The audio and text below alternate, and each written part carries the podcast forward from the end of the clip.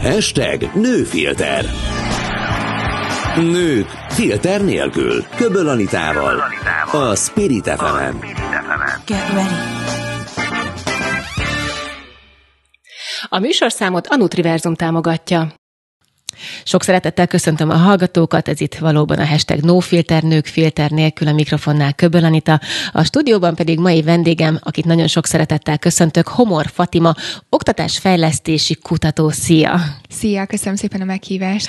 És akkor azt gondolom, hogy kezdjük egyből a pozícióddal, mert amikor mi először találkoztunk és elkezdtünk beszélgetni, és megosztottad velem, hogy mivel foglalkozol, akkor ugye nagy szemekkel pislogtam rád valójában, hogy, hogy, hogy fejleszteni is az oktatást, meg kutatni, és mit kell ezen egyáltalán kutatni, és ha jól tudom, akkor te az országban ilyen egyszemélyes harcos vagy, aki kifejezetten azzal foglalkozik, hogy, hogy az oktatás fejlesztését kutassa. Vagy nem? Nem? Túlzó a fogalmazás? Mm, igen, egy picit helyesbítek. Uh, egyrészt nem, nem tartom magamat harcosnak. Tehát én azt gondolom, hogy az a terület, amin én dolgozom, ott kifejezetten fontos a megértés, kifejezetten, kifejezetten fontos az idő, az időtáv. Tehát itt nem lehet rohanni, nem lehet háborúkat indítani, és nem is szükséges. Itt nincsen ellenség, és nem kell ellenmenni semminek. Szerintem az oktatás nem egy politikai kérdés, tehát én eleve nem politizálok, pláne nem megyek bele pártpolitikába, sem a magánéletemben, a szakmai területen pedig végképp nem. Az oktatás az egy annyira fontos mindennapi kérdés, hogy mindegy mindegyikünket érint. Téged azért, mert van egy kislányod, mást azért, mert saját maga jár oda, vagy majd fog járni, lehet, hogy éppen a második, harmadik egyetemét végzi, szeretne valamilyen plusz egyéb dolgot megtanulni, új skilleket fölvenni, új készségekkel bővíteni a tárházát. Tehát az oktatás az egy mindenkit érintő terület. Emiatt, amikor valaki megkérdezi, hogy ki a célközönségem, akkor ezt nagyon nehéz belőni, mert az oktatási területnek különböző alrészei vannak, gondolok itt általános középiskolára, felsőoktatásra, ahogyan jelenleg szétszedjük egyéb szakképzésekre, felnőtt képzésekre, nyelvoktatásra. Én például most elsősorban a nyelvoktatásban mélyültem el, is és emellett még nagyon sok másik területe van. A másik, amit kiemelnék, ugye mondtam, hogy nem vagyok harcos, hogy nem vagyok ezen a téren egyedül. Amit én csinálok, az egyedi, de maga a terület nagyon sok embert bekapcsol. Gondolok itt arra, hogy a, a Corvinuson például intézményi kutatóként dolgozom, pro bono-ban, tehát én a Corvinuson végzett munkámért nem kapok pénzt, nem, nem kértem pénzt érte. Nekem nagyon fontos az, hogy a Corvinus mint egy ilyen elitképző egyetem, ahol a jövő közgazdászait képezzük, és a jövő üzletembereit, üzletasszonyait képezzük. Ők valóban olyan oktatást, olyan képzést, olyan tudást kaphassanak, ami számukra nem csak hasznos, mert ez az egyik legfontosabb jelző, amit használunk erre, hasznos, tehát használható, azonnal beépíthető legyen, Másrészt teljesen felelősség tudattal tudják ezt a tudást majd használni, például fenntartatóság, céges felelősségvállalás, filantrópia, az az emberbarátiság, a tisztesség, az erkölcsösségnek a úgymond keretein belül, vagy ezeket a kereteket jól használva, okosan használva, intelligensen használva. Most azt láthatjuk, hogy a felsőoktatásnak ugye egy ilyen nagy átalakulási folyamata kezdődött el, azáltal, hogy az állami egyetemekből alapítványi egyetemeket hoztak létre. Ez alapvetően mm, nem minősíteném, hogy ez egy jó vagy rossz döntés. Az biztos, hogy egy innovatív terület, egy innovatív döntés olyan szempontból, hogy ezeknek az egyetemeknek most több lehetőségük van, nagyobb a mozgásterük, más dolgokat is behozhatnak, míg hogyha kifejezetten az államtól függ az, hogy ők mikor, milyen döntést, hogyan, milyen mértékben hoznak meg, az nagy, nagy mértékben bekorlátozza őket. És majd valami hasonlót szeretnék én majd látni a jövőben az egyéb oktatási területeken is, általános és középiskolában iskolában is. Fatima, és akkor nem is beszélek tovább, mert nem lesz igen, több azt akartam mondani, hogy engedj meg gyorsan egy kérdést, mert nem tudok mellette elmenni. Bár az eleje a beszélgetésnek általában egy ilyen bemelegítés szokott lenni, hogy akkor, igen, hogy komfortosan mindenki elhelyezkedjen, és aztán a végére tényleg uh-huh. jól érezzük magunkat, de olyan magas labdát dobtál föl, hogy nem tudok sajnos mellette elmenni. Isten hogy elmenj bármi is Jó, köszönöm szépen. Meg pedig a politikai kérdés. És bár uh-huh. én sem akarok ebből politikai kérdést uh-huh. csinálni, olyan nehéz azt gondolnom, hogy egyébként valóban feljebb járok nem csinálnak belőle politikai kérdést. Tehát most nem kell messzire mennünk a CEU ügyet, hogyha figyeljük, uh-huh. de mhm. valóban tényleg, amit te is mondtál, hogy akkor állami intézmények, alapítványi intézmények, uh-huh. itt akkor már képbe jön a pénzosztás is. Az oktatók, tanárok, tanítók fizetése rendszeresen téma, és még politikai kampány téma is lehet. Szóval, hogy, hogy, hogy én tökre becsülöm, hogy te egyébként így állsz hozzá, de, de ezt tényleg meg tudod úgy oldani a munkásságodat, a fejlesztéseket, a javaslattételeket, hogy abból ne legyen aztán egy politikai ügy, ami mondjuk lehet, hogy hosszabbá teszi ezt a folyamatot mm-hmm. akkor, vagy meg kell várnod bizonyos kormányváltási időszakokat, vagy, vagy amúgy van erre egy jó rálátás, érdeklődés és nyitottság azok irányából, akik felé te prezentálsz gyakorlatilag az eredményeiddel és javaslataiddal? Ö, nagyon jó a kérdésed, úgyhogy köszönöm, hogy behoztad. Azért nem csinálok én belőle politikai kérdést, mert látom évek óta, hogy ez máshogy is működhet. Tehát az én eddigi pályafutásom során, amióta konkrétan csak az oktatással foglalkozom, az mondjuk 2015. januárja óta van így, tehát az azt jelenti, hogy lassan 7 éve. Előtte is rengeteget oktattam, de az pénzügyi területen volt, nem is sorolnám ide, sokkal függetlenebb egy terület. Azért nem kell feltétlenül ezt a politikához kapcsolni, mert abban igazad van, hogy onnan kapják például az általános középiskolák ugye a pénzt, hogy ők azt hogyan, gazdag, hogyan gazdálkodnak vele, azt jelenleg nem nagyon az iskolák döntik el. Pont ezért hoztam be az előző példát, hogy a felsőoktatásban most egy sokkal inkább szabadabb, lehetőség, dúsabb, időszak indul el azáltal, hogy ők alapítványi egyetemekké válhattak. Én inkább arra fókuszálok, hogy milyen nemzetközi jó példák vannak, emiatt felvettem a kapcsolatot már Finnországban is az egyik ilyen fejlesztő intézettel, aki kifejezetten oktatásfejlesztéssel foglalkozik.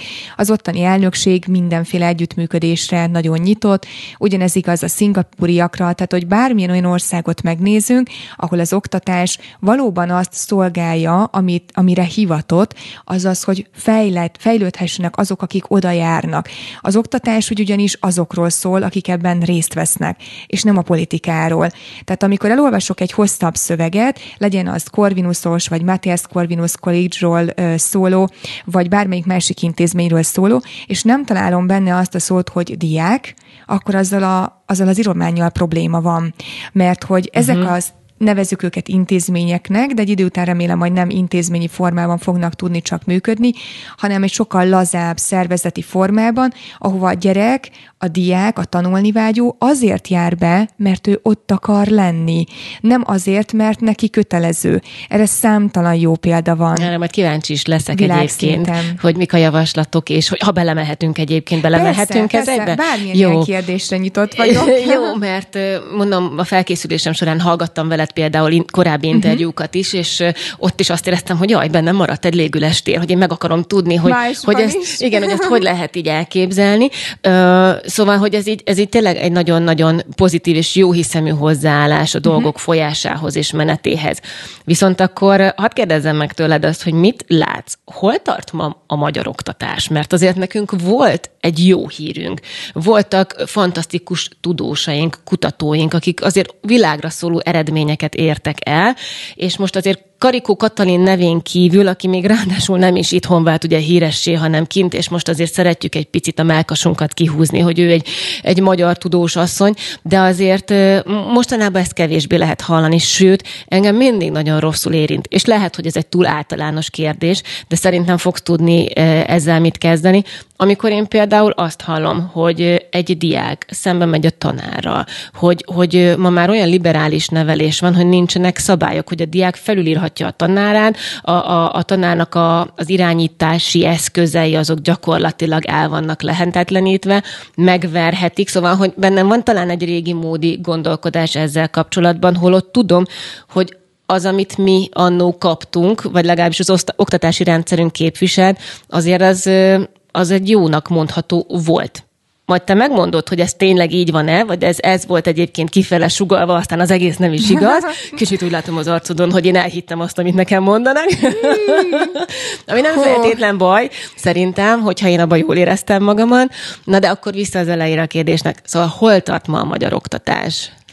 Jó, hú, annyi mindent hoztál föl, ne haragudj, hogy igen. megpróbál... mindig kavarognak igen, a gondolatok. Igen, na, igen ez, és ez ráadásul tényleg egy olyan téma, hogy, hogy mindenkiből kiváltja azokat a vehemens érzéseket, hogy és az én oktatásom, meg a gyerekem oktatásom, meg a szomszédomé, meg a mindenki másé.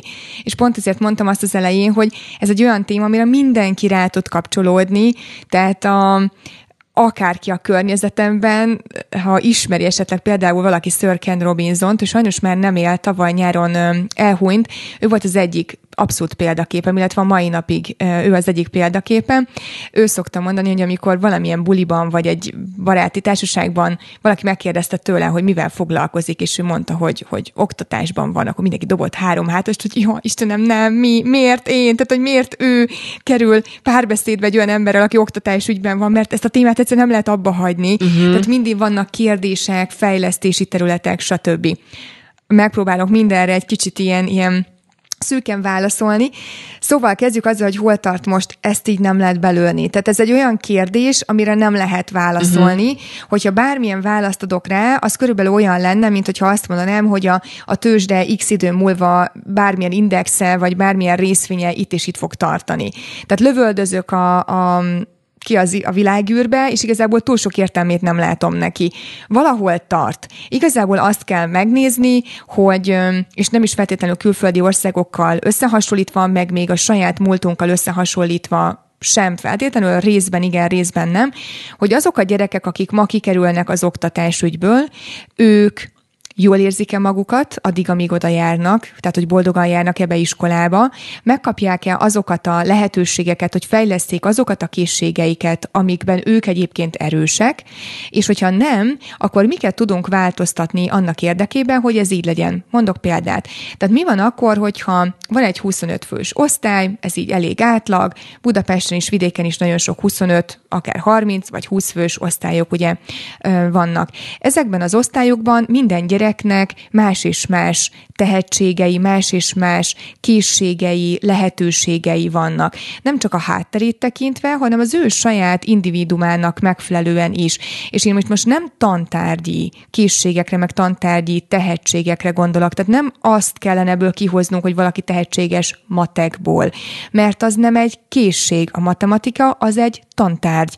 A tantárgyakat mi az 1800-as évek első felében létrehoztuk így világszinten, amikor jött az első ipari forradalom, a világnak egy bizonyos részén, amikor az itt beindult, többek között Európában, meg, a, meg az Amerikai Egyesült Államokban, stb., akkor behoztuk ezeket a tantárgy tárgyasításokat annak megfelelően, hogy az akkori ipari forradalmi fejlesztések, változtatások milyen készségeket vártak el az ottani dolgozóktól. Legyen az egy műszakvezető, vagy legyen az egy kétkezi munkás, és ennek megfelelően rakták össze az, az akkori oktatási uh-huh. rendet. Tehát gyakorlatilag egy korszakra lett ráhúzva, van, amely azóta sem változott? Nem, ugye vannak ilyen kis mémek Instagramon, meg Facebookon lehet ezeket tök jól így előszedni, úgyhogy egy kicsit így lazítva ezt a témát, érdemes megnézni egy-kettő ilyet, hogy mit tudom, van egy kép arról, hogy régen hogy dolgozott egy orvos, és akkor ugye tudod, vitte azt a kis bőrtáskáját, volt nála egy szuri, volt nála egy ilyen kis fülhallgatós valami, stetoszkóp, vagy hogy Igen. hívják, meg egy-két másik történet, és akkor azzal járt kelt, azzal oldotta meg ugye a világ összes problémáját. Ma hogy dolgozik egy orvos, videokonferencián becsatlakoznak, és ő ilyen kis mikro, nano, nem tudom milyen részecskéket kivesz, betesz az ember szervezetébe úgy, hogy hozzá se nyúl, hanem csak a mesterséges intelligenciának köszönhetően meggyógyítja a beteget, és úgy műt.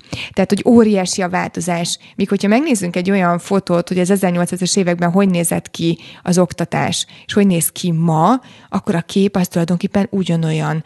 Eddig a divat változott, tehát mást hordanak a gyerekek meg, meg a tanárok, de úgy egyébként nem.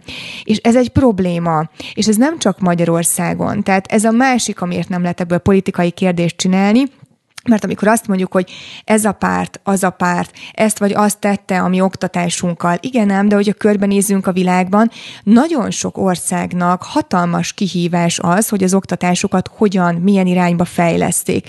Ráadásul nem lehet egységes fejlesztést ráhúzni a mi kicsi hazánkra sem, mert más lehetőségek, más eszközök, más elvárások vannak mondjuk egy budai középiskolában, és mások mondjuk Nyíregyháza mellett kettővel, ahol a gyerekeknek a nagy része olyan családból származik, akik nem tudnak finanszírozni külön órákat, nem tudnak azzal foglalkozni, hogy a gyereknek segítsenek németben, angolban, mert ők sem beszélik ezeket a nyelveket, míg például mondjuk egy budai általános középiskolában járó diáknak a szülei többnyire két-három nyelven beszélnek, nem mindenki, de mondjuk egy átlagot, hogyha lehet vonni róluk, akkor ezt alapvetően kijelenthetjük, hogy az országunk különböző területein is különböző képpen lenne érdemes erre a fejlesztésre figyelni. És ugye még lejjebb megyek, visszacsatolva arra, amit korábban mondtam, hogy a gyerekeinknek is különböző tehetségeik vannak. Hogyha visszagondolunk Vekeldi Tamásra, egy másik nagy példaképem, ami nem azt jelenti egyébként példaképeknél, hogy ugye mindenki mindennel egyetért,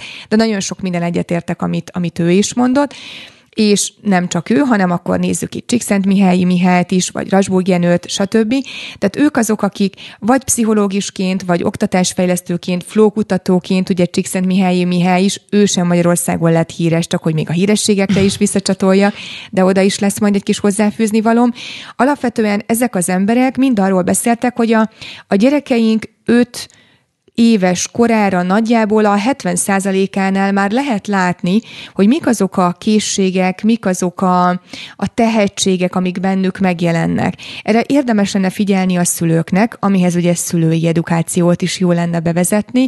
Különböző országokban ezt, ezeket már alkalmazzák, hogy fel tudjunk erre figyelni, hogy ez a gyerek tényleg nem fizikában tehetséges, hanem érdekli mondjuk a csillagok állása. De akkor egy dolgot hadd kérdezzek itt hirtelen közben, hogy ez azt is jelenti, hogy az elméletnek, amivel foglalkozol, illetve ennek a program. Nevezhetem ezt programnak, amit hát, csinálsz? Nem, nem? A kutatásodnak nem. egyébként uh-huh. akkor az mhm. egyik alapja az Igen. is, hogy egy olyan irányba tereljük az oktatást, ami készség alapú, és nem egy ilyen általános kötelezettség alapú. Most ezért teszem, hogy mindenkinek mindig ugyanazt Ez kell jó. tanulni. Aha, igen. Viszont akkor viszont akkor valakinél a fizika az lesz az erőteljesebb skill, valakinél mondjuk a, a kreatív elme, a rajzolás, és akkor az ne tanuljon fizikát, mert neki az úgyis teljesen mindegy, hanem akkor kifejezetten csak mondjuk a kreatív szellemét oktassuk és fejlesztjük? Nagyon ezt hogy? Gondolom Nagyon már ezzel bele is megyek abba egyébként, amit az elején mondtál, és mondtam is, hogy ki akarok rátérni, uh-huh. hogy mit jelent igazából az, amit te mondtál, hogy tényleg ilyen készség alapú oktatás legyen, hogy ezt egyetem meg lehet szerinted csinálni? Um, a választom azt, hogy nem tudom, és szerintem ez egy nagyon fontos dolog, hogy ilyeneket ki tudjunk mondani, hogy nem tudjuk. Tehát majd, hogyha megcsináltuk, akkor elmondom, hogy ez most sikerült. Hogyha azon az úton vagyunk, amin most vagyunk, hogy folyamatosan kérdéseket teszünk fel, hogy ez így vajon jó-e, és igazából ez a legfontosabb, hogy kérdéseket tegyünk föl, hogy ez így jól működik, hogyan lehetne ezt jobban csinálni. Na de megpróbálok válaszolni először valamilyen formában a kérdésedre.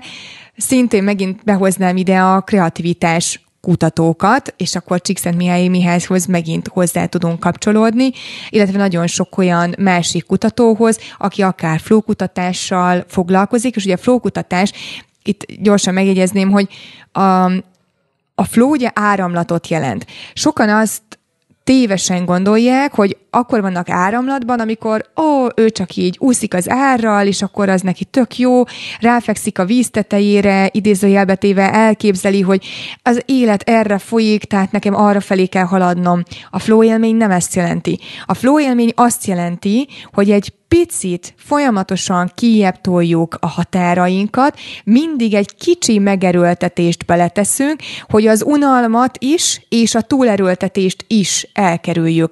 Tehát olyan készségfejlesztésbe állunk bele, abba akkor van az ember flow élményben, amikor kitolja az ő teljesítményének a határait mindig egy picivel jobban. Tehát lehet, hogy flow élményben van valaki munka közben, de nem tudja, mert az az általános elképzelés, hogy a munka az nem jó. Tehát nem szeretek dolgozni, azt várom, hogy hazamenjek. De amikor beül otthon a tévé elé, süteti a hasát a, nem tudom, lámpafényénél, és közben issza a sört, vagy éppen nem csinál semmit, ugye ez a semmit nem csinál, magyarul semmi tevékenyet, semmi hatékonyat, semmi hasznos nem tesz, akkor valójában nincs flow élmény élményben. Bármennyire is szeretnék Bármennyire azt gondolni. Szeretnék azt gondolni, de ez nem így van. És akkor ezt behozva az oktatásba, hogyha vegyünk egy olyan gyereket, akinek mondjuk van tehetsége abban, hogy figyel az emberekre. Vannak ilyen kisgyerekek, óvodában is meg lehet már figyelni, hogy ül, néz, figyel, többnyire csendes, és olyan dolgokat tud három-négy-öt évet évesen kijelenteni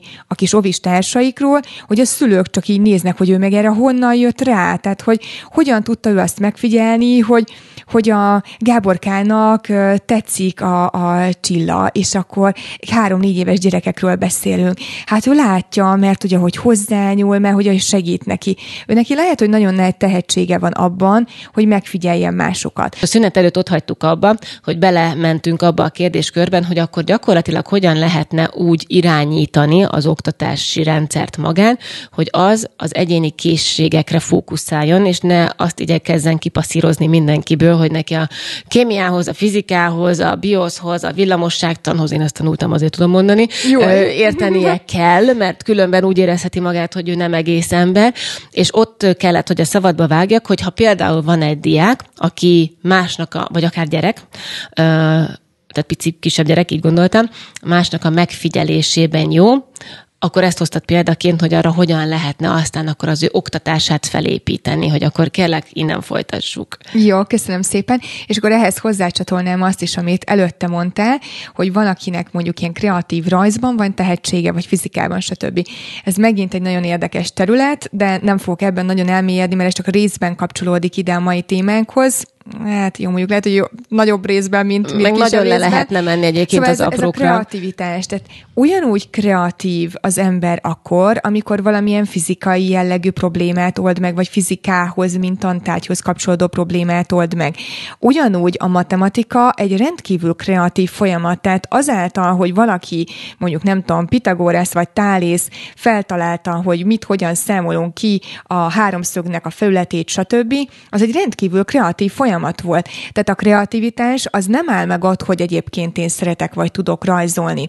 A kreativitás alapvetően az ember egy kreatív lény, az másik kérdés, hogy lehet, hogy esetleg bizonyos területein ez nem fejlődött annyira tovább, vagy ő nem fejlesztette, mert nem érdekelte az a terület. És akkor rögtön behoznám ide azt is, hogy a gyerekeknek a, az egyéni tehetségeihez ugye az is hozzájárul, hogy az érdeklődését neki nem csak fenntartani, hanem leginkább kielégíteni kellene tudnunk. Tehát az lenne a jó, és az egy olyan okos, hatékony, és mondhatjuk azt, hogy ilyen, ilyen tudás alapú társadalmat hoz létre, amikor az egyéneknek a különböző tehetségeire rátesszük a fókuszt, és az ő tehetségeik összeadódva fejlesztenek egy adott gazdaságot, egy országot, egy közösséget, egy családot, egy mikro-makro környezetet. Most azért megjelent a lelki szemeim előtt egy ilyen Igen. utopisztikus kifijelenet erről egyébként. Tehát, ez egyébként. De, de a szó jó értelmében, tehát hogy én, uh-huh. én értem azt, amit te mondasz ezzel,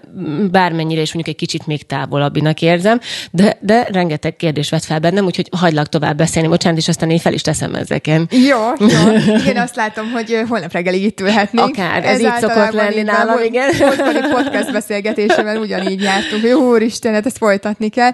Szóval, hogy a, a lényeg a lényeg, hogy mondok egy-két külföldi példát aki esetleg hallott már, nagyjából száz évvel ezelőtt, az 1910-valahányas években alakult meg egy iskola, ez Nagy-Britán- Nagy-Britanniában van, illetve annak is a, az északi részén.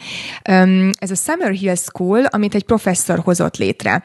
Tehát egy, egy olyan emberről beszélünk, aki nagyon magas tudással rendelkezett, száz évvel ezelőtt is már, az ő nevéhez fűződik, a nevét nem fogom tudni most mondani, de nem is annyira lényeges most a válasz szempontjából. Ott például a gyerekek választhatnak, hogy mit szeretnének tanulni. A kisgyerekekről beszélünk, tehát nem 20 évesekről. Lehet, hogy ő hajóépítést akar tanulni. Most a hajóépítéshez én nem értek, de most, hogyha belegondolunk, mennyi minden szükséges hozzá, neki kell tanulnia fizikai, fiziká, fizika tantárgyhoz kapcsolódó dolgokat, kémia tantárgyhoz kapcsolódó dolgokat, biológia tantárgyhoz kapcsolódó matematikához, neki kell tanulnia történelmet, hogy ez így már működött, az úgy nem működött, akkor ezt így csináljuk, azt úgy nem csináljuk. Ők így keltek át ezen a folyón, ők meg így keltek át ezen a tengeren, stb. Tehát, hogy rengeteg kapcsolódó terület van. Ez a összekapcsolódás, ezt hívjuk úgy, hogy transzdisziplináris. Nincs ilyen magyar szó egyébként, tehát ha valaki a szótárban keresi, akkor azt fogja mondani, hogy a csaj még magyarul se tud. Egyébként az angol szótárakban sem nagyon van még benne, folyamatosan bővítik azokat is, de, de nem biztos, hogy mindegyikben megtalálható. Ez azt jelenti, hogy tantárgyakon átívelő, és nem csak egy-kettő tantárgyat összekötő, hanem egy olyan holisztikus látásmód, ami az egyénre fókuszál, és ezt az egyéni fejlesztést, ezt helyezi előtérbe. Na most ezt nem lehet úgy megvalósítani, hogy 20-30 fős osztályokban egyenoktatást tartunk, mint ami egyébként nagyon hatékony volt az első ipari forradalom idején, amikor egyen dolgokat csináltak az emberek, és könnyen, könnyen meg lehetett, hogy 40 évig ugyanazt a dolgot csinálta az az egy darab ember, és igazából nem volt szüksége másra. Ma már azzal, hogy annyiféle lehetőségünk van, annyiféle olyan szakma lesz x tíz év múlva, amikről ma még nem is tudunk, erre nem uh-huh. tudjuk felkészíteni az embereket. Ráadásul ugye folyamatosan arról beszélünk, hogy a mesterséges intelligencia, a, a robotika átveszi bizonyos emberi munkáknak a helyét. Ez így van. Van ezzel probléma? Is. Akkor van vele probléma, hogyha nem figyelünk arra, hogy ezeket az embereket, akiknek eddigi munkáját átveszi valamilyen robottechnológia, át tudjuk képezni, és új készségeket fejleszünk ki náluk. Vannak azok a készségek, amik nem átvehetőek egy embertől, és például az egyik ilyen az a kreativitása. A kreativitásunkat, azokat a dolgokat, amiket például érzelmi intelligenciához kötünk, az egymásra való figyelést, a kreativitásunknak a különböző megnyilvánulási formáit, ezeket nem tudja átvenni a mesterséges intelligencia, nem tudjuk előre beprogramozni, mert nem előre elvárható. Ez váratlan fordulatokat hoz. A reziliencia a másik ilyen készség, ez a rugalmasságot jelenti. Nem, nem arra gondolok, hogy ki tud levenni spárgálva nyilván, hanem arra, hogy ki mennyire könnyen, rugalmasan, könnyedén tud reagálni bizonyos dolgokra, és akkor itt már bejön megint a psziché is. Tehát megint nagyon holisztikusak vagyunk. Nagyon... Pont akartam hozni egyébként Igen? a spirituális szállat, de csak egy kérdés elejéig, hogy Igen? az abból, amit te mondasz, nekem egy picit azt senki, hogy azáltal, ha mondjuk az oktatási rendszerünket sikerülne így megreformálni, akkor kvázi boldogabb embereket nevelhetnénk. Abszolút. Nem? Nézzük Tehát, hogy ha tényleg azzal foglalkozol, amivel szeretnél, akkor, akkor ki van elégítve ebbéli igényed. De, de ehhez nem kellene egy óriási szemléletváltás társadalmi szinten? Hogy amúgy ezt erre mhm. felmerüljön az igény, hogy ilyen oktatásban szeretnénk részt venni. Mert azért egyénileg, ha én belegondolok, hiába szeretném én ezt így, ha amúgy van egy rendszer, amiben illeszkednem kell, és uh-huh. ott az másképpen működik. Igazad van, részben. A társadalmi változásokat az egyéneknek a kollektív tudata hozza létre. Tehát minél több egyénnél merül fel ez a kérdés, és minél több egyén vállalja azt a saját felelősséget, hogy oké, okay, hogy én egy darab vagyok, de ha én egy darabként nem változtatok, akkor a másik tíz is ugyanezt fogja mondani, hogy ő egyénként miért változtasson. A társadalom egésze, vagy a világ egésze, vagy Magyarország egy része, vagy egy városnak az egésze akkor fog változni, hogy hogyha több ember ébred tudatára, emiatt a tudatosságunk az rendkívül fontos, sőt, hogyha mondhatom így, talán a legfontosabb.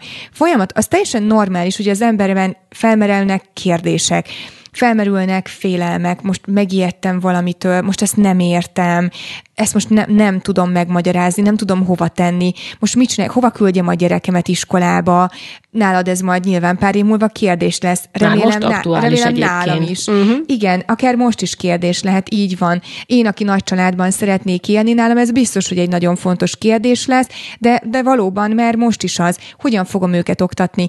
Ez tök jó, hogy ezek fölmerülnek, ezek a kérdések. Ugye ez a, ez a kritikus gondolkodás, ez már az egyénnek egy olyan fejlett szín szintje, amit nagyon jó, hogyha fenntartjuk, tegyük, tegyük is fel ezeket a kérdéseket, nincs ezzel semmi gond. Akkor van probléma, hogyha az ember leakad, és a kérdésekre nem válaszokat keres, hanem problémákat. Ugye valaki azt mondja, hogy folyamatosan kifogásokat gyárt, valaki pedig a megoldásokra orientálódik. Én például egy ilyen típusú embernek tartom magamat, aki, hogyha szembesül valamivel, akkor nem elmélyülök abban a problémával, és akkor depressziósá válok, és teljesen elveszítem a középpontomat, kiesek belőle. Lehet, hogy egy-két napra kiesek belőle, de utána visszatalálunk hozzá, hogyha megvan a megfelelő tudatosság.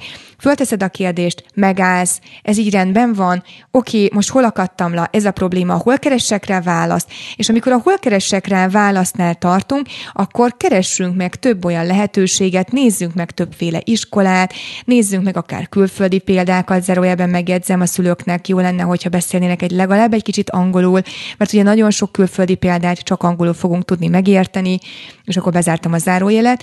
Visszatérve itt az oktatási kérdésekhez, teljesen normális, felmerül a szülőkben, érdemes neki utána járni, érdemes akár szülői közösségeket létrehozni. A szülők ne az oktatási rendszert szidják, mert attól, hogy én valamilyen rendszerrel nem értek egyet, valami nem tetszik, valamiben nem akarok részt venni, nem az a megoldás, hogy ellene megyek. Terézanya mondta mindig, hogy őt egy háború ellenes tüntetésre ne hívják, de hogyha a béke mellett kell felvonulni, ő lesz az első ember, aki megjelenik.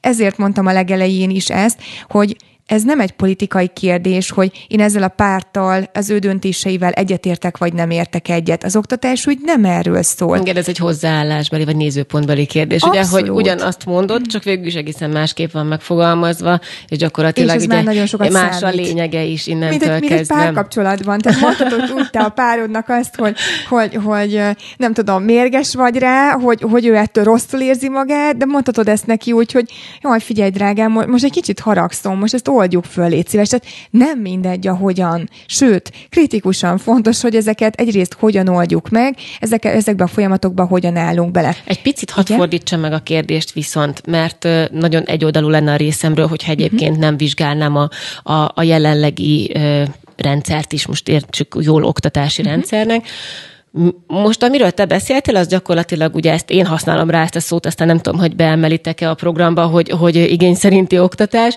de hogy gyakorlatilag mi lenne akkor, hogyha egyébként a, az oktatási folyamatot, a hozzáállást, a tanítás módszertanát reformálnánk meg, és mondom, mire gondolok, hogy esetleg jobban érthető legyen. Hányszor van az, be kell ülni az embernek pénzügy órára, számvitel órára, látod a száraz számokat, beléd már effektív, beléd diktált találták, hogy úgyse értesz a matekhoz, tehát ebben nem lehetsz jó. Ez most abszolút rám értendő például.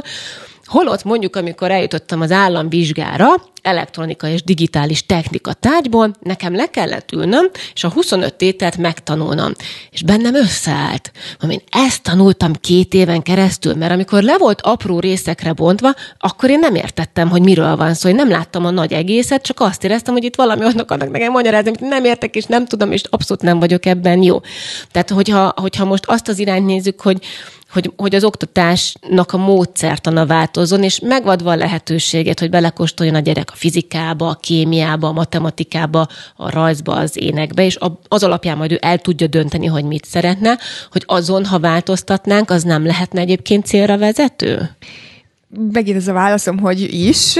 Ugye megint felsoroltál tantárgyakat. Tehát én a fő problémát egyébként, illetve az egyik fő problémát alapvetően, és ezzel nyilván megint nem vagyok egyedül azokkal kapcsolatosan, vagy azokkal kapcsolatban sem, akik, akik szintén oktatásfejlesztéssel foglalkoznak, így a világon mindenfelé, hogy nem a tantárgyakból kell kiindulnunk, hanem van egy ilyen, van egy ilyen érdekes, vagy inkább azt mondom, hogy fontos mondatunk, hogy próbáljuk meg közelebb hozni az oktatást az iparhoz. Én azt gondolom, hogy ezt a mondatot meg kell fordítani.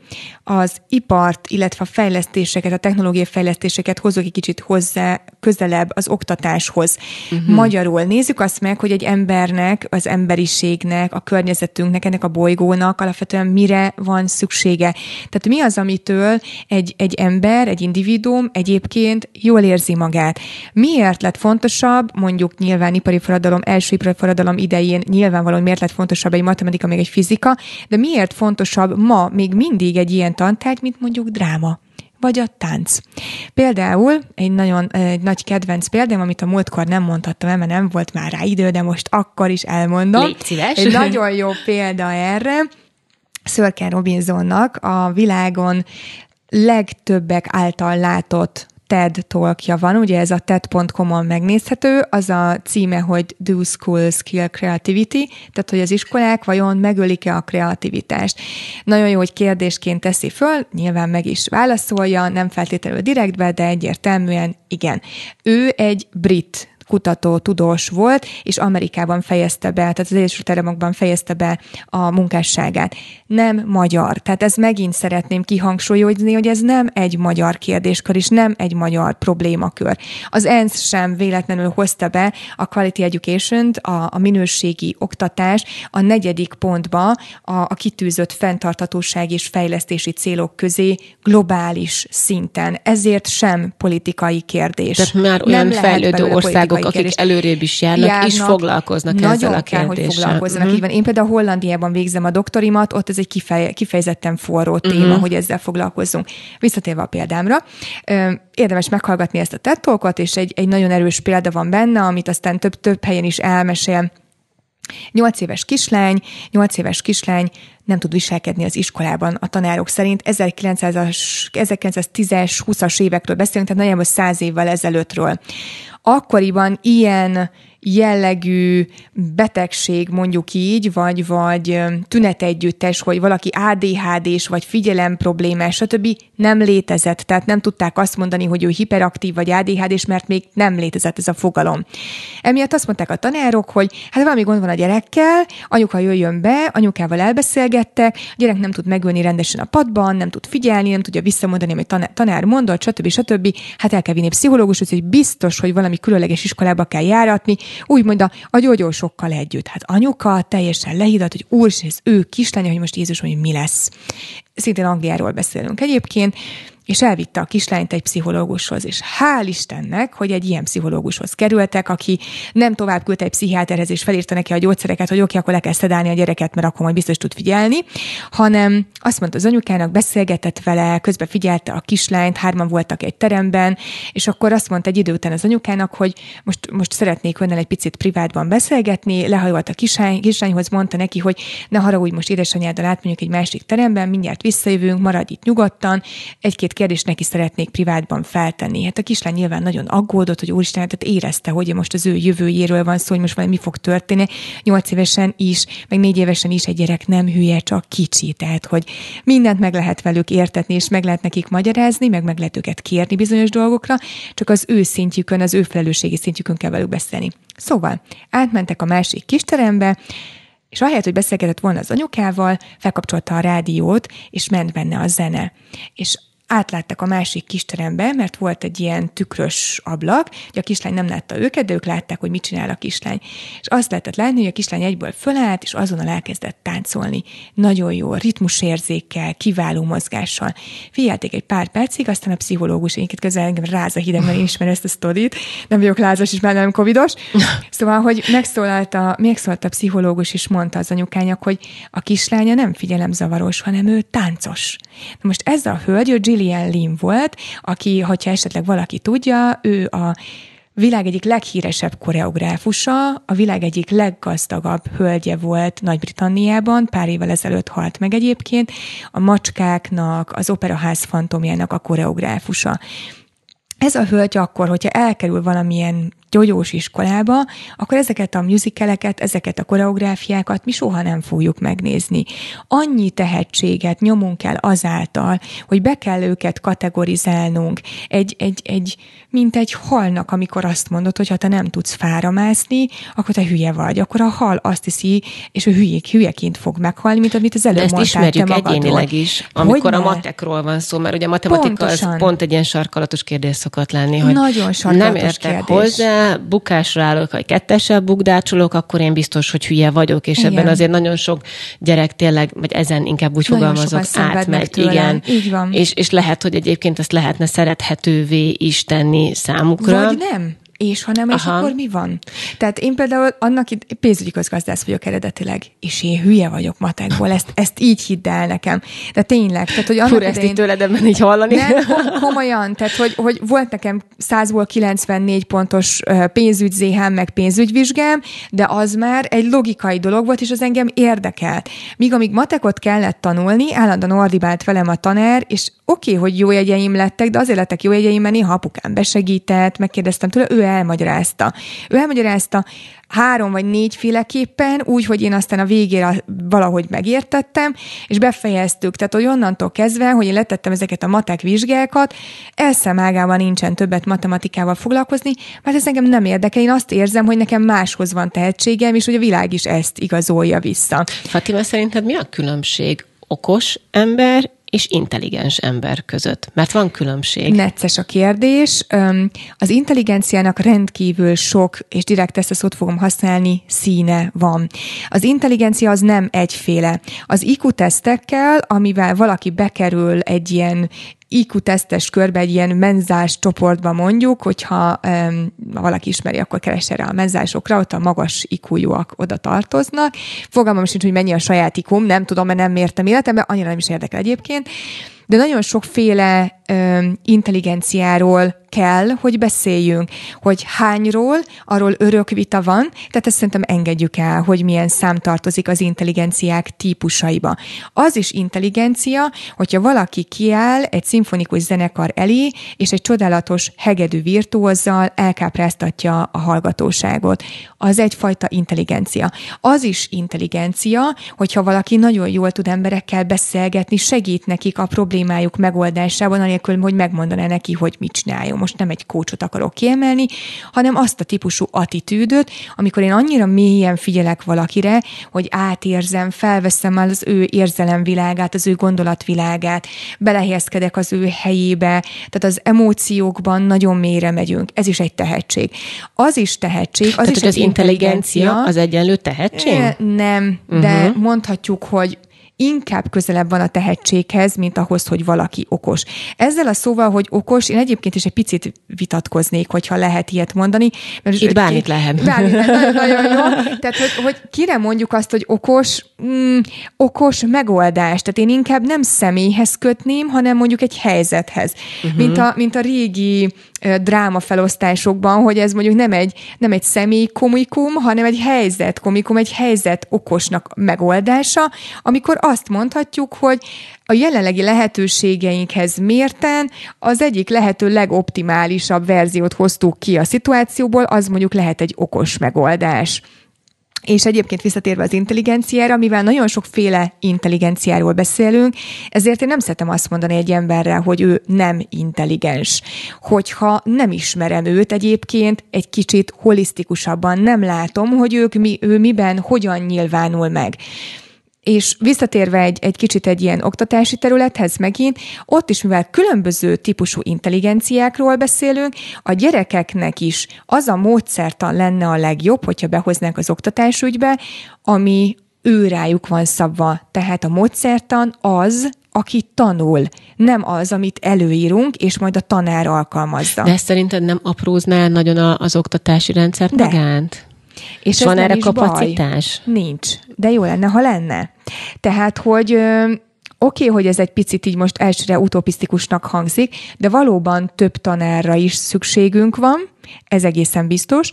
Másrészt pedig vannak olyan, vannak olyan fejlesztések ma már, főleg a mesterséges intelligenciának köszönhetően, meg az internetnek köszönhetően, hogy nagyon sok mindent feleslegesen tanítunk. Tehát, hogy azt, hogy például mondok egy egyszerű, te is mondtad, hogy 1222 aranybulla. Oké, okay, ezt tudjuk, meg 1526 mohácsi vész. Csodálatos. De ezt meg tudjuk találni ugye a Google-ben is, el tudjuk olvasni, arról tudunk különböző információkat beszerezni, hogyha minket ez a témakör érdekel.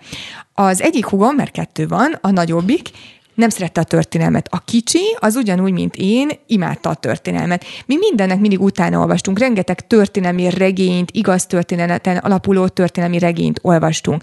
A, a nagyobbik hugom, ő nem szerette, ő nem olvasott ezeknek utána, úgy, ahogy volt, benne törlődött a történelem tudás, amit előtte fel kellett, hogy halmozzon középiskolában, és ráadásul ő is, a nagyobbik hugom meg én, mindenketten kitűnő tanulók voltunk. Tehát, hogy nem mondhatjuk azt, hogy valamelyikünk nem volt okos az iskolában is, nem oldotta meg azt, hogy ötösöle vizsgázzon, de túl sokra nem ment vele, majd ha érdekli tíz év múlva, mert neki most eszébe jut, hogy fú, őt érdekli, hogy orvos lett a nagyobbik hugom, tehát hogy nem hülye, ráadásul most már megszületett a kicsi babája is, úgyhogy most már még okosabb, mert most már édesanyja is, úgyhogy még, még több mindent tanul. Szerintem az anyukák egyébként hősök.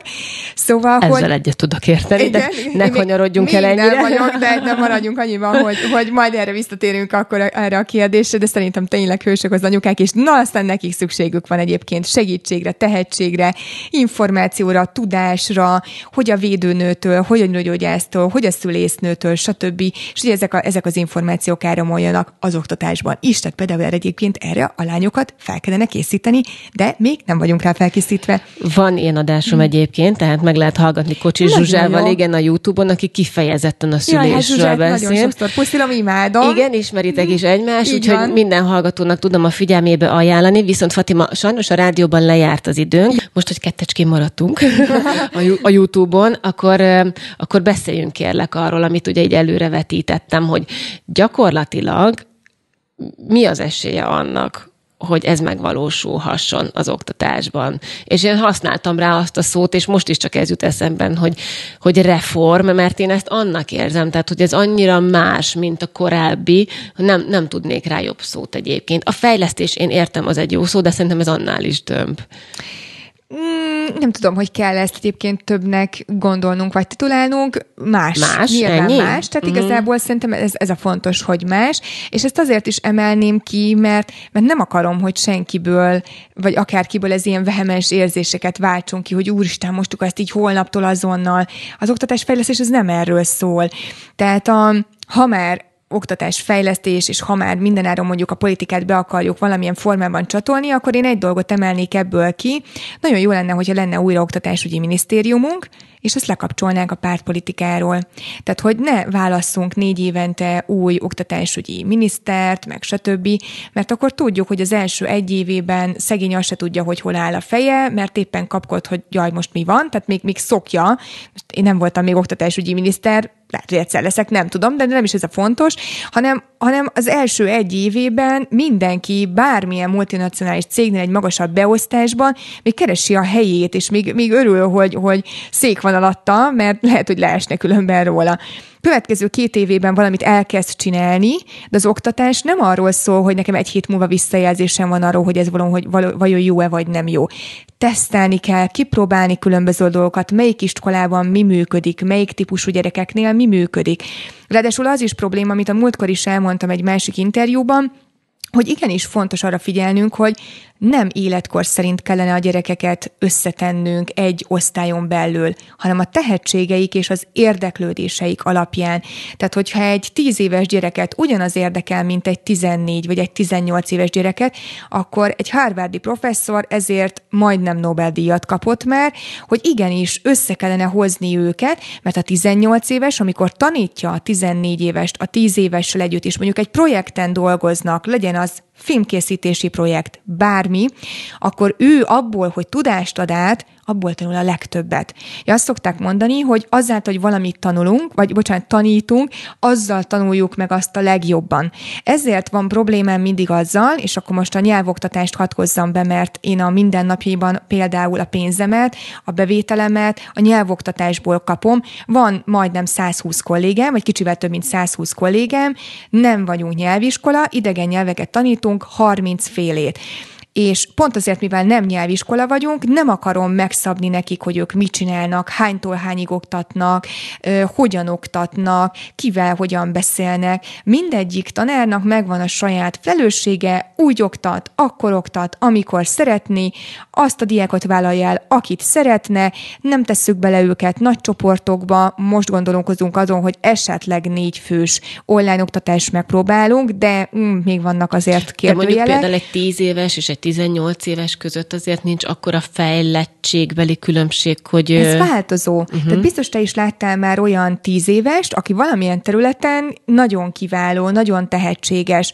és lehet, hogy azon abban a területben, vagy azon a területen menne is tovább, de nem tud, mert a kortársai, a többi tíz éves meg bőven nem tartott azon a területen. Ez lehet nyelvérzék, ez lehet testnevelésben valami, és akkor ugye elkezdik külön órára járatni. De ott többnyire egyedül van. Hogyha nem egyedül van, akkor sem feltétlenül más olyanokkal van együtt, akik kifejezetten ebben tehetségesek. Lehet, hogy ők meg éppen, nem tudom, korrepetálásra járnak oda azért, mert nekik meg az nem megy. Tehát, hogy nagyon, nagyon arra kellene figyelnünk, és itt a figyelem szót hoznám ki egyébként nagyon előtérbe, hogy mind az oktatóknak, facilitátoroknak, nincs ilyen magyar szó, facilitator ugye angolul, azok, akik lehetővé teszik azt, hogy valaki valamit el tudjon sajátítani. Már magával, azzal a szóval probléma van egyébként, nem csak magyarul, hanem angolul is, meg más nyelvekben is, hogy megtanítunk valakinek valamit, mert nem lehet megtanítani senkinek semmit, valaki valamit vagy megtanul, vagy nem tanulja meg, azt már majd ő eldönti, és azt is eldönti a, ők is agyában, hogy ő ezt a tudást el akar akarja raktározni, vagy sem. Csak gondoljunk azokra a dolgokra, amiket megtanulunk, levizsgázunk, megírjuk belőle a témazárót, kis dolgozatot, nagy dolgozatot, lefelünk, stb. És elfelejtjük. Nem Ismerős, érdekel. Igen. Viszont az érdekelhet valakit, például engem annak idején nagyon érdekelt, hogy mit csináltak itt a nyugatos költők. Ugye a nyugat az egy folyóirat volt, csak azoknak mondom, akiket meg nem érdekelt. Engem érdekel, de nem várom el, hogy ezt a másik is tudja. Mi alapján mondjuk azt, hogy ez egy alap intelligenciához hozzátartozó, hozzátartozó tudás vagy adat, ezt ki döntött el, és mikor? Ezt valamikor eldöntöttük 100 x évvel ezelőtt, és azóta is ugyanazokat a tudás típusokat várjuk el az emberektől.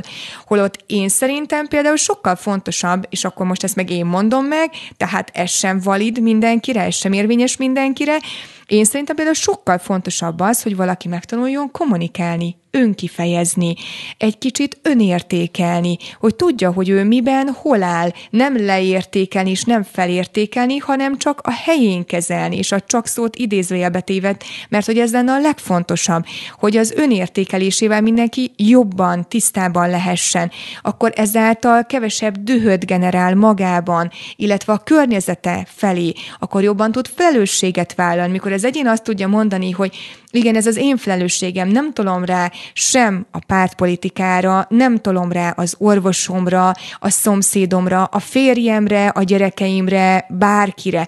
Hogy én a gyerekeim miatt nem teszem meg ezt vagy azt. Hát, nem. Mindig oda lyukadok ki magamban, hogy hallgatlak egyébként, hogy, hogy, a, hogy a tudatosság az milyen Nagyon. komoly szintekre lépett egyébként, és csak az elmúlt időszakban kezdtünk erről ennyire mélyen beszélni, és, és kapott tényleg azt gondolom, hogy a pódiumon helyet, mert eddig valahol ott volt a backstage-ben, viszont tényleg más a, neveltetésünk, és mások a szokásaink, szóval ennek nagyon-nagyon előtérbe is kell kerülnie.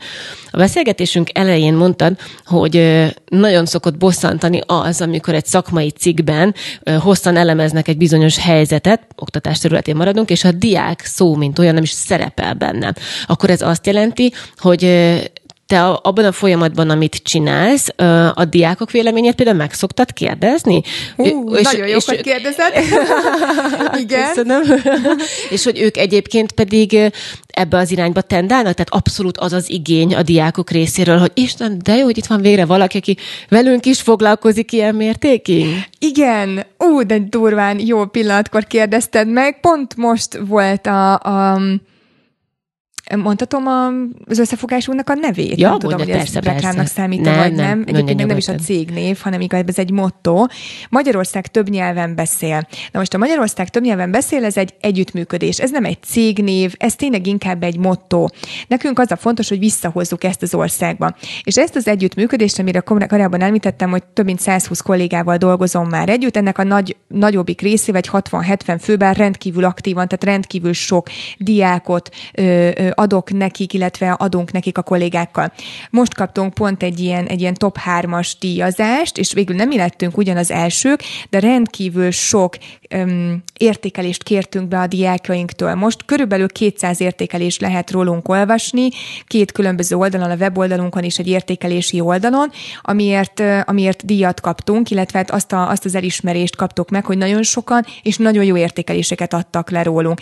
Tehát ilyen 4,8 az 5-ből az átlag értékelésünk a diákjainktól, és nincs is rob, rosszabb, azt hiszem 4, nem tudom minél. Tehát, hogy a 4,2-4,3-nál rosszabb értékelés nem is láttam. Ráadásul nagyon sokan kifejtik a diákjaink közül, és hogy ugye most nyelvtanulókról beszélünk, 5 évestől 70 valahány éves korig vannak a diákjaink, tehát hogy nagyon-nagyon széles az életkor, amiben, amiben tanítunk, és nagyon sokféle nyelvet, ugye mondtam, hogy 30 féle nyelvről beszélünk, nem csak angolról, németről. Nagyon sokan úgy jönnek hozzánk, hogy ő neki nincs nyelvérzéke. Na most ez, a fogalom, ez így butaság, nincs ilyen, hogy nyelvérzék. Olyan van, hogy valakit vagy érdekel egy nyelv, és akkor meg fogja tudni tanulni, vagy nem érdekli az a nyelv, és akkor nem fogja tudni megtanulni. Élő példa vagyok rá, kint éltem másfél évig Isztambulban, esélyem se volt megtanulni törökül, mert annyira nem tetszik a nyelv, és annyira nem tetszett a kultúra, és annyira nem szerettem ott élni, hogyha leütöttek volna, sem tudtam volna megtanulni a nyelvet. Míg például az olasz, az ragad rám, mert imádom azt a nyelvet, én egyébként németet és angolt tanítok, de az olasz nagyon könnyen sajátítottam el, mert annyira szeretek mindent, ami olasz, a kultúrájukat, a nyelvüket, a, az ételeiket, és, és, és mindenféle szokásukat. Tehát alapvetően itt is az a fő kérdés, hogy valakit érdekel érdekel-e az, amit tanul, és akkor ebben a gyerekeinket nyilván egy picit segíthetjük. Nem megmondjuk neki, tehát az nem egyenlő azzal, hogy segítsük. Tehát megmondom neki, hogy akkor ezt tanuljad, hanem figyeljünk rá, hogy, hogy ki mit csinál, mi, mi az, ami egyébként a hétköznapokban őt, őt érdekli, és akkor arra fókuszáljunk az ő fejlesztésében. És akkor a végére még egy gyors kérdés, amire tudom, hogy nem fogsz tudni konkrét választ adni, mert hiszen nem vagy jövőlátó vagy jós, meg már tettem rá próbálkozást, és akkor is ugye mondtad, hogy hát ezért ezt így nem lehet, igen, de, igen. hát ha, nem, nem, nem, csak eszembe hogy tudod, itt van a stúdióban kislányom, én is tényleg sokat uh-huh. szoktam azon gondolkozni, hogy majd milyen irányba és hogy menjen, és igen, van pro és kontra véleményem bizonyos típusú intézményekről, iskolákról, hogy nagyságrendileg reményeit szerint ide hozzáteszem, és akkor azt szerintem megengedi a válaszodnak azt, hogy, hogy egy picit jó hiszeműen gondolkozunk ebben. Egy ilyen volumenű változást mennyi idő alatt lehet eszközölni az oktatásban? Mondjuk egy ilyen cirka négy-öt év, csak a Léni miatt kérdezem. Tehát, hogy... kevés, kevés, kevés a négy-öt év, és ezért is mondtam, hogy, hogy nem szabadna oktatási, mondjuk így, hogy minisztériumot, vagy oktatás ügyet, vezető, bármit öm, lelimitálnunk egy ilyen négy-öt éves időszakra. Én azt gondolom, hogy ez, ez legalább, illetve nem is én gondolom, hogy ha külföldi példákat nézzük, akkor egy ilyen országszint szintű módosítás legalább egy 8-10 év, mire tudunk olyan visszajelzéseket felmutatni, hogy ez itt már jól működik, az ott még nem, és akkor látjuk már, hogy mit, milyen fejlesztési pályára kell ráállítanunk. Hol tartunk egyébként? A nulladik ponton vagyunk, vagy azért már elindult ez a folyamat? Nem, nem vagyunk a nulladik ponton, és gyorsan reflektálnék arra, amit mondtál, hogy milyen iskola, és hogy milyen intézmény, hogy valamelyik jó vagy nem jó. Nem az iskola határozza meg, hanem a tanár. Tehát a tanárnak hatalmas lehetőségei és tényleg szó szerint hatalom van a kezében egy-egy, egy-egy tanárnak. Csak abba gondoljunk bele, hogy van mondjuk egy tanári kar, nem tudom, 60 fős, X gimnáziumban, X általános iskolában, akármilyen felsőoktatási intézményben, onnan is ki tudunk emelni olyan tanárokat, akik gyerekeknek az életét változtatják meg azáltal, hogy ők olyan tanárok, olyan emberek, olyan személyiségek úgy állnak a diákjaikhoz, ahogyan. És vannak más tanárok, és ezért nem intézményekről szeretek beszélni, hanem ott is az egyéni felelősséget behozni, hogy a matek tanárnak milyen hatalmas nagy felelőssége van abban, hogy az ott jelenlévő gyerekeknek mennyire tudja átadni a matematikának a szeretetét annak, akit egyébként is ez érdekel és tehetsége van rá, és mennyire nyugtatja meg azt, akit mondjuk ez nem annyira érdekel, és másban tehetséges, hogy, hogy nem baj, kislányom, kisfiam, te sokkal jobb vagy ebben, ezt most így megoldjuk valamilyen szinten, nyugodjál meg, semmilyen probléma nem lesz. Nekem ilyen volt a fizika tanárom, és ő volt az iskolánk igazgatója. Azt mondta, hogy figyelj, és nem csak nekem mondta, hanem ugye az osztály átlagának, Német speciesek voltunk, angol tanultunk mellette, humán osztály voltunk, mi a fizikától többségében nagyon messze voltunk. Azt mondta igazgató és ő egy akkor ilyen 70 pluszos tanár volt már, és még 10 évig ott volt a suliban, mert nagyon szeretett tanítani.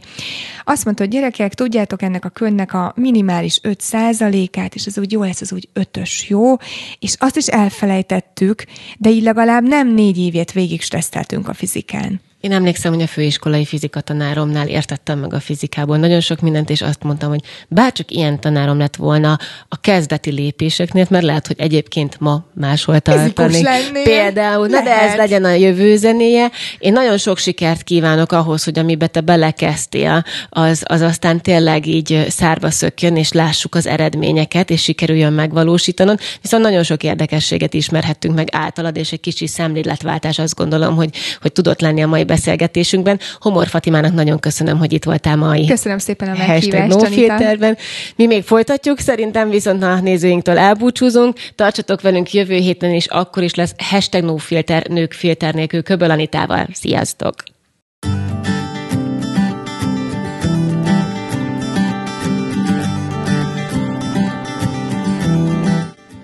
A műsorszámot a Nutriverzum támogatta. A képi anyagot a Schnittman Pictures készítette.